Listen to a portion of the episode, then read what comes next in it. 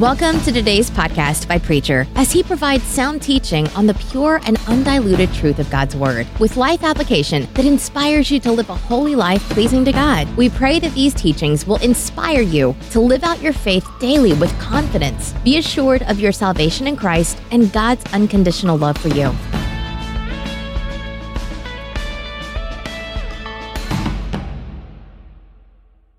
Now, if you have your Bible with you and you would like to see our scripture reading this morning and follow with me, you can turn to the book of Esther and the fourth chapter. We will start reading with the seventh verse. Mordecai told him all that had happened to him and that the exact amount of money that Haman had promised to pay the king's treasure for the destruction of the Jews.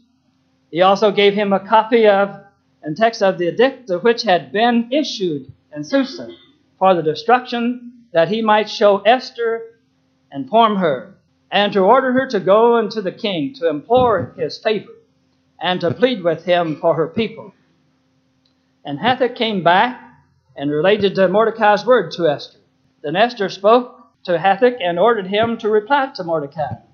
All the king's servants and the people of the king's provinces Know that for any man or woman who comes to the king to the inner court, who is not summoned, he has but one law, and that he be put to death, unless the king holds out to him the golden scepter, so that he may live. And I have not been summoned to come to the king for these thirty days. And they related Esther's words to Mordecai. Then Mordecai told them to reply to Esther. Do not imagine that you in the king's palace can escape any more than all the Jews. For if you remain silent at this time, relief and deliverance will arise for the Jews from another place, and you and your father's house will perish. And who knows whether you have not attained royalty for such a time as this? God help us to understand what we have read this morning from your holy word. If there's any people upon the face of the earth that has found favor in the sight of God, it must be us who make up this great land.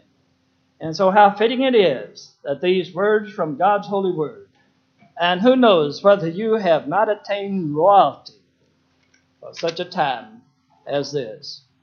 Now it is your turn. How many years ago has it been since these words were written that I read to you from the book of Esther? Well, perhaps it's anywhere from 3,500 to 4,500 years ago. The dilemma of the Jewish people, led by a man by the name of Haman. And he had brought the Jewish people into a very desperate uh, situation.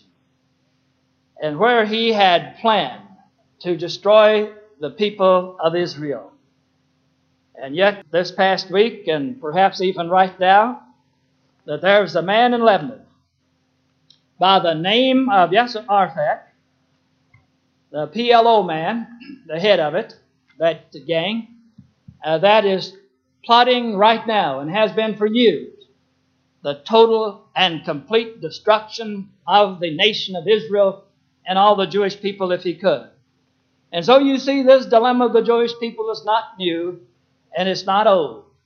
And yet it is with us today. And you listen to the news today and read the newspaper, and I will guarantee you that somewhere, and some of the leading articles within that paper will be dealing with the Jewish people and what happened so many years ago and what is happening at this uh, very hour. There used to be a TV program that I was quite fond of, and you remember, some of you I'm quite sure, that's old enough to remember it and the title was You Are There.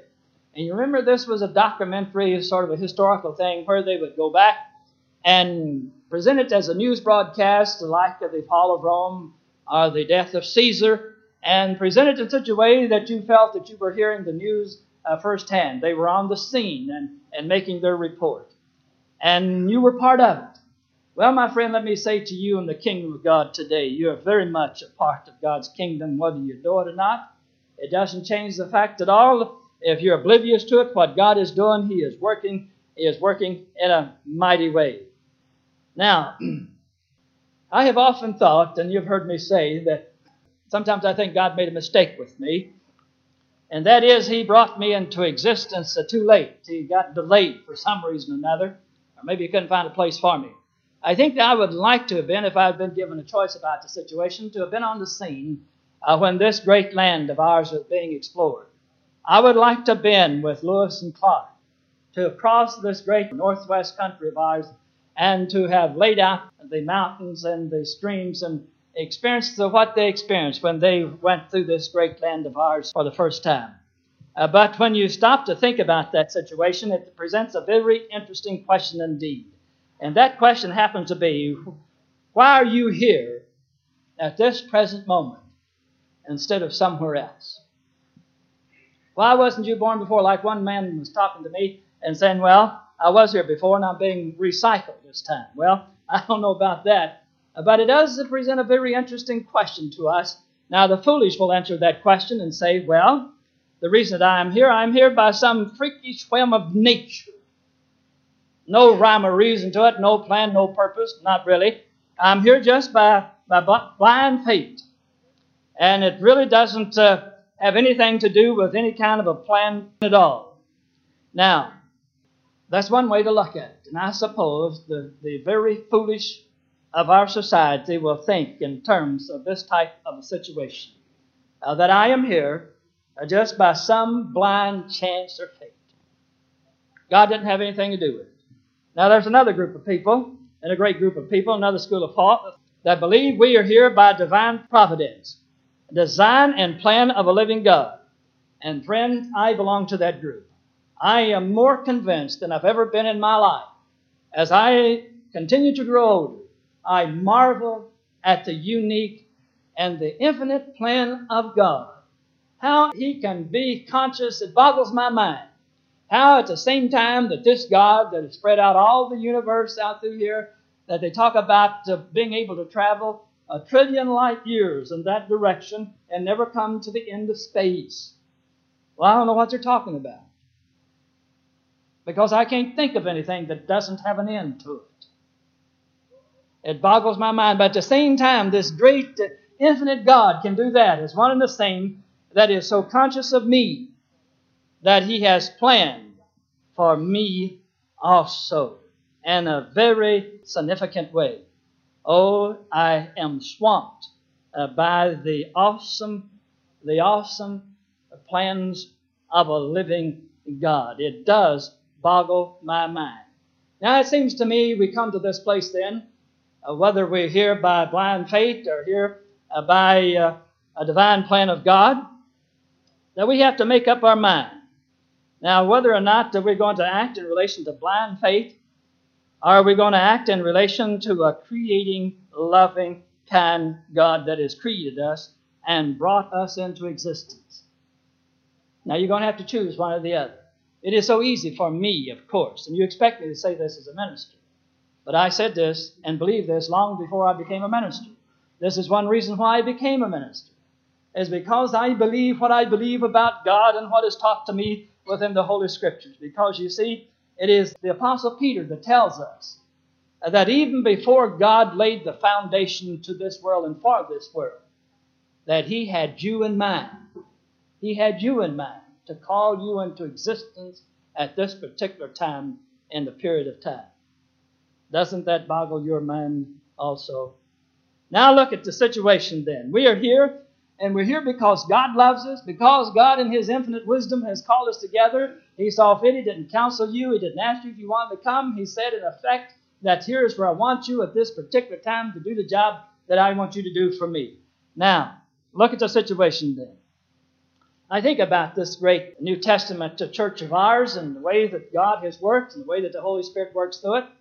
And I can see three definite changes in the work of the Holy Spirit back through uh, the New Testament. And I want you to listen to them carefully because they're so important. They're so important. There was a time in our past uh, when the reading of the Holy Word of God, the Bible, just to read the Bible, there was a time in the past when this was put together, this Bible was put together and canonized, that people who read this Bible would fall under great conviction and they would cry out for God and find salvation. And multitudes of people were blessed and saved in this way. Not that they had someone to instruct them, they would just read the Word of God. Now, that's not to say that a person can't read the Word of God today and be saved, but they can. And you ought to read the Word of God. But I am saying in times past, it seems as if the Holy Spirit picked up the Bible, the Word of God, and said in this fashion, I am going to use the Word of God uh, to bring about a transformation within the lives of people. And folk, multitudes of people were saved just by reading the Bible. In fact, the Word of God was so important uh, that uh, it was hard to come by, and they had to change the pulpit Bible to the pulpit because it would be taken and be studied and would not be on the pulpit anymore. So there was a time in the history of our church uh, when the Bible was actually locked to the pulpit. And then it seems that after a while, the Holy Spirit, for some reason why, I do not know, I only know that it has happened. There's a time then that he sort of laid aside, in a way, the, uh, the Word of God, in a sense, and he picked up the church, the organized church. And oh my, he poured out his blessings upon the church, and just to walk into a sanctuary, just to walk into a place that had been dedicated to God and committed to Him, be to fall in the presence of the living God. And great convictions would fall on people, and great masses of people were saved again just coming into the church. And I'm talking about the physical thing. They come inside and hear the Holy Spirit would work in such a way uh, that the people were convicted of their sins and they'd find their way to the altar of the church and here be saved, and great, mighty scores of men and women were saved. And this is why that the great, massive cathedrals were built, because the lay people in the church at that time uh, knew that the, this was a very effective way to gather in the scattered sheep of the house of Israel. And so we went through that area uh, where just to come inside the church uh, would uh, be to fall under the conviction of the Holy Spirit. And people would come inside the church, and great multitudes of them were blessed and empowered in ways like you wouldn't believe. And the church spoke with such authority back then. Oh, what power and authority that they had. Later, they misused that power and authority. But in its beginning, it was the most beautiful and the most wonderful thing. And oh, how the Spirit the Holy Spirit was able to work through the mighty, the mighty church. And then it is as if, not that the Holy Spirit discarded the church, of course, but then he selected another, another instrument that was more favored for him. And that we recognize as the time of the great pulpiteers, the time of Calvin and John Wesley, where even those who came to disrupt the meeting brought their rocks and their eggs and their rotten fruit and everything to heckle and to throw at John Wesley. Uh, the historians tell us that even these bodies of ruffians who came in the presence of his preaching, uh, that they fell under great conviction, and many of them were saved. Great multitudes of people were saved. And did you not know that right here within a hundred miles of us, uh, that was started the great camp meetings that swept this entire country of ours. It was known as great camp meetings, and great preaching was had. And just to be in one of those camp meetings and, and to be in that situation uh, meant uh, that the Holy Spirit was going to work with you in a mighty and a most fantastic way. And we stand in the shadow, the fading shadow of uh, the great pulpiteers. Not that we don't have learned men today. Not that we don't have great preachers today. We do have. We have the more learned uh, men in the pulpit and women in the pulpit today than have ever been in the history of man. But somehow, in the infinite wisdom of God, He has sort of placed aside uh, the great pulpiteers. In fact, preaching today is almost coming to derision. I heard a young lady talking to her mother not too long ago. The young lady said to her mother, says, Oh, mom, stop preaching to me. you ever heard that, mother? You see, preaching has taken on this type of connotation today as something that's little less than what ought to be done. Now, don't lay it on me so heavy, you see. And it's as if God, in His infinite wisdom, I don't understand what I'm talking about. I don't understand why God thinks the way that He thinks. It's impossible. Is all I am able to see that what God is doing in some some fashion. And as if He has said, now preaching has its place, and always will have its place, like the church and like the Scripture. Uh, but that is not going to be the thing that I am going to use as my instrument to build the kingdom of God with today. Now, folk, I've said all that to say this to you. And I am just as sure as what I'm saying to you. I'm not a prophet, but I am so sure. I am just as sure of what I'm saying to you as Elijah was ever sure of what he heard from God, or as Paul ever heard from God, or Peter ever heard from God. I know what I know that I know. And I know that we have come to a time uh, within the life and the cycle of the kingdom of God uh, that He has placed aside sort of the preaching as such and said, I am going to use something else and I'm going to bless it in a great way. And that is going to be the thing that's going to explode the kingdom of God. Now, what is it? What is it? He has released His Holy Spirit, this tremendous power, whatever it is, today, in and through laymen, laymen, and laywomen. My friend, let me say to you, no scripture is ever more perfectly fulfilled than the scripture that I read to you this morning. And who knows whether you have not attained royalty for such a time as this. My friend, if there's ever been in the history of a church a place where the lay person has come into his own, it is the hour that is upon us right now. I know what I know that I know. And I know more perfectly for some reason lost and health in the infinite wisdom of God, that you have come into a situation today that has never been before upon the face of this God given earth, so far as I'm able to tell, and not since the New Testament time. You, as laymen and women, are in a unique position today. Now, the fact of it is, it doesn't make any difference whether or not you believe it or not. It is so. It's only tragic if you don't believe it. It is only tragic if you don't see it. But that doesn't change it one bit. The Holy Spirit is waiting, ready. Not only waiting, He's doing it right now. Some of the great things that is happening within the kingdom of God is in and through lay people today. Not preachers, not the church as such, not just reading the Bible as such, but it is through the witness of lay men and women just sharing within your heart and your soul what God is doing for you. You see, today uh, we are not so concerned about the proclamations of the church or preaching or theology. Uh, we're not so interested in Hebrew, Greek, or Baptist or Methodist. The only thing that we want to know, what is God doing for you? And what are you doing for God? Now there's where it's at today. Right now. It's not great wisdom or how much theology you have. It's what are you and the Holy Spirit experiencing within the kingdom of God today.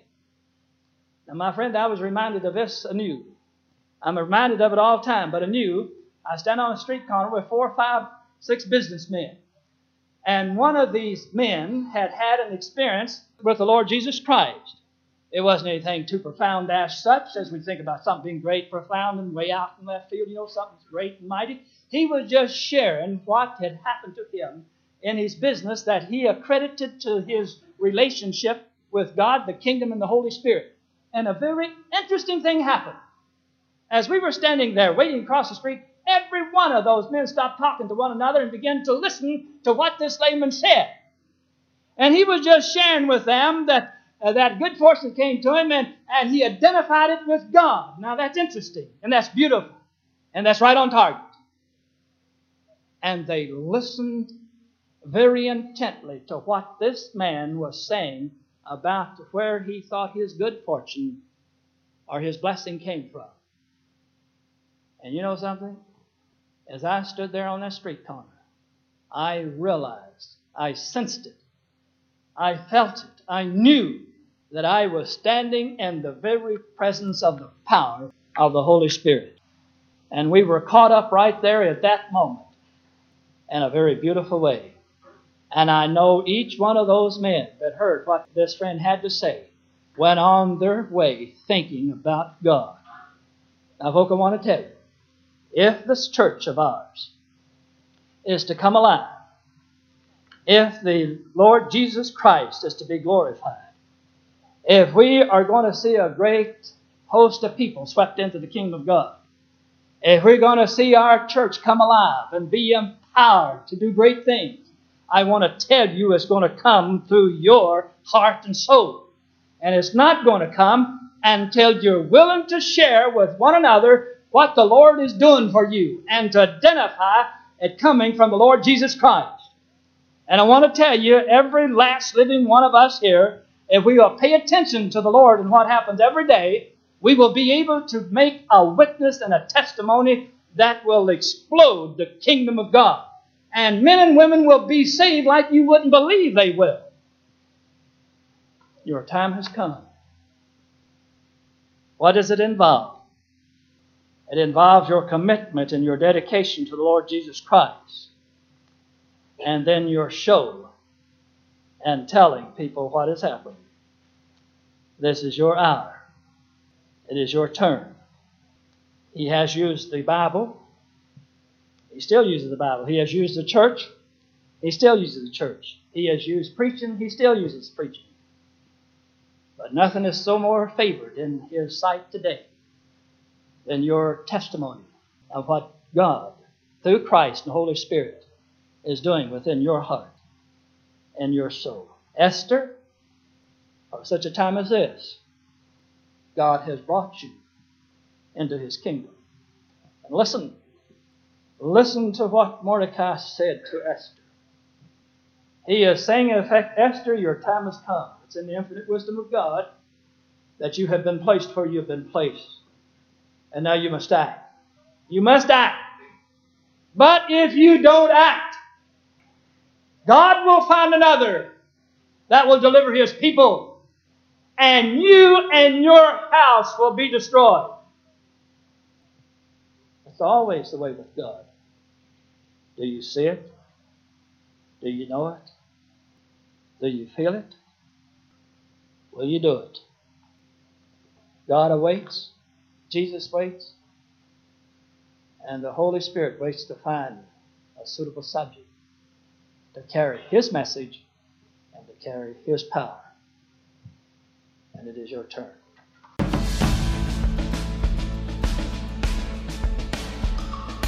Thanks for listening. Hope you were blessed. We pray the Holy Spirit will make you a doer of His words, finishing the work He started and making you more like Christ for the transformation of this world and preparation for heaven.